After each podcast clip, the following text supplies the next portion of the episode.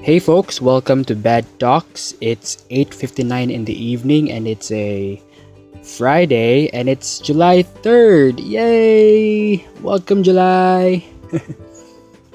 um it's raining outside but I'm feeling good. now before we start this episode, if you want to help COVID patients or citizens who are hungry and in need because of the pandemic, or if you want to ask for help or if you are in need, just visit www.pantawidnapagibig.com and register to choose whether to help or to ask for help. And for the frontliners out there, you can ask for help and anyone can also help our frontliners. Just visit and register at www.wecare.ph. Okay, today or tonight, I don't have someone with me. Supposedly, for my third episode, I'm going to invite my mommy, but she's always tired from work. And I'm just looking for the perfect time to force her to join me in this podcast. Now, in this episode, we're all going to dive into a very important message. A message with a lesson you and I need to learn. Uh, every day, all over the world, people are judged unfairly. Whether we take a stand is up to us. Um, the message of this podcast is for everyone, including myself. Because sometimes people judge others because their life is in a bad position and judging is their way to feel better about themselves. And most of the time, people do it by accident. But it doesn't matter because normally people judge because of three reasons. One, you may not know the person very well. Two, the person somehow invades how we perceive ourselves. Or three, you can't identify with the person's beliefs or behavior, like I said earlier, judging to feel better about themselves. Judgment is human nature and it is not uh, new to us because it happens so often. Although you can prevent it by being a bigger person and uh, uh, and helping those who who feel judged. I'm sure you've heard about don't judge the book by its cover before, right? Uh, by the way, uh, one celebrity that dealt with a lot of judgment kay si Paris Jackson, daughter of Michael Jackson. Because ever since Michael died, tapos Father's Day came, uh, gijudge siya sa mga tao kay nga nung um, she's she, she's silent or she was silent or she did not greet her father on Father's Day because people expect her to post knowing her father was a legend or a huge celebrity. But who are who are they to judge her? Like not a single person could say they understood what she went through that day. And then um, Paris responded, uh, like she said, I honor my father every single day in other ways. And that's it, that's exactly true.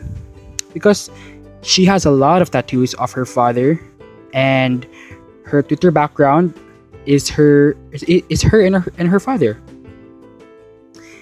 Anyone can can honor their father the way they prefer.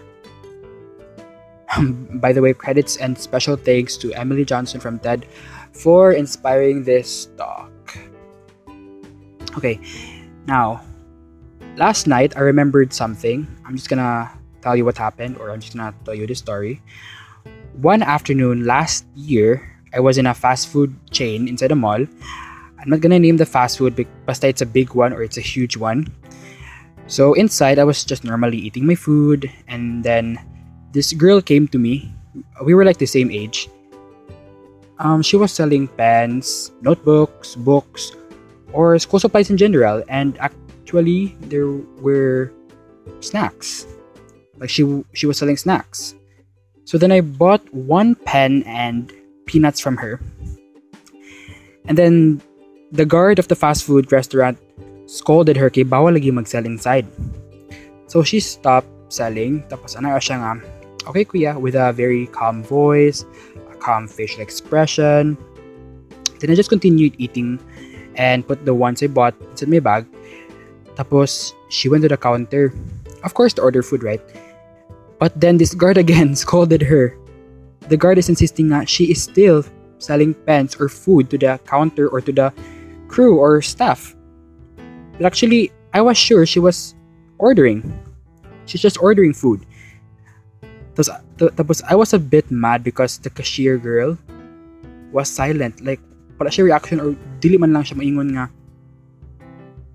ay wala man siya nagbaligya kuya or did may dili niya gina-defend ang girl tapos the girl said magkaon naman ko dani kuya tapos ang guard si ingon nga Tadto ka lain magkaon while while ginapul yung arms padulong sa exit Merg harsh kaayo para sa kuha then then din siya nga kuya gigutom ko ana siya merg pero pero calm lang, calm. Like, kaya gutom ko.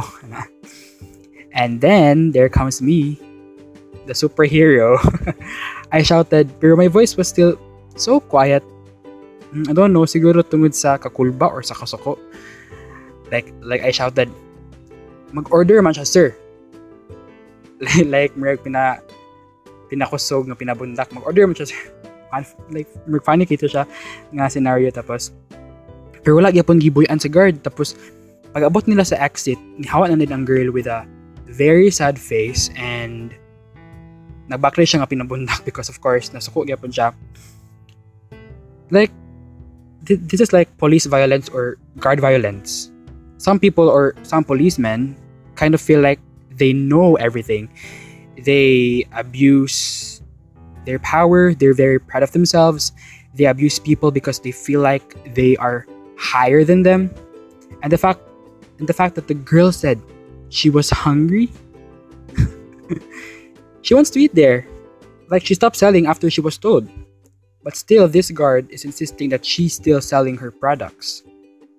This girl is being judged by her status, by her clothes, by her physique. And also this is like discriminating or judging people based on what they wear or what they do.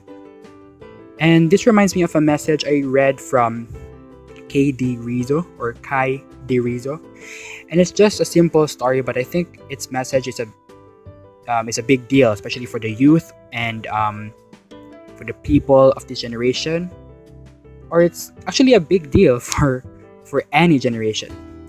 I'm gonna read the story. It's actually printed right here.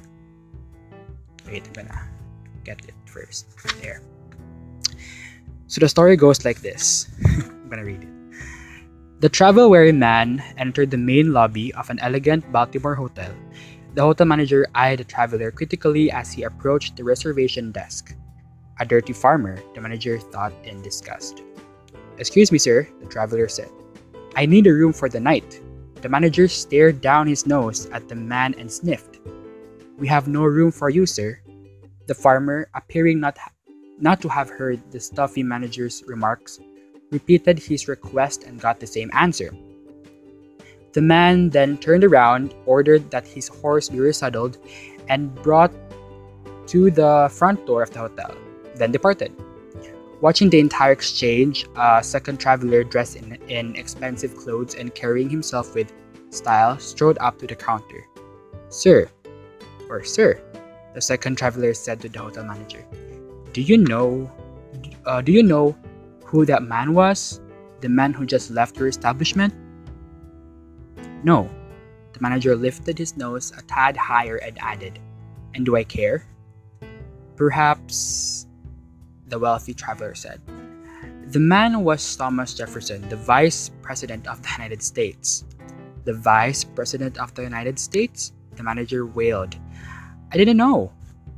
The, manag- the manager sent his servants after Mr. Jefferson to tell um, the manager sent his servants after Mr. Jefferson to tell him that the best of everything at the hotel was his. The servants reported back to the manager that they'd located Jefferson in another hotel in town, and he said to tell you, sir, servant explained, that while he values good intentions highly, if you have no room in your hotel for a dirty farmer, you have no room for the vice president of the United States. States. Okay. Um, Thomas Jefferson, later to become the third president of the United States, uh, taught the hotel manager a valuable lesson. Don't judge people by clothes they wear. Perhaps it's a lesson you and I need to learn also. The end. so, yeah, you may think that the story's message may be very cliche or very bedtime story ish, but um, if you have in depth thoughts about this, this is actually very important to everyone. This can be an eye opener to people who haven't realized the wrongness of what they're doing. And for some people, they can only realize things if they'd experience it themselves. So, yeah, if um, if you like this, or I mean, I hope you may share the word. I hope you folks are aware that this kind of things are happening even up to this day because some people really don't care and some people don't even know what that this is going on or that they are already hurting people. Of course i am not excluded in this. Like we should not be boastful or prideful. We must stay humble. Um okay. Thanks for listening folks. I hope everybody learned something. For some people, um, this will just serve as a reminder because I know you already know about this stuff. So thank you guys for listening.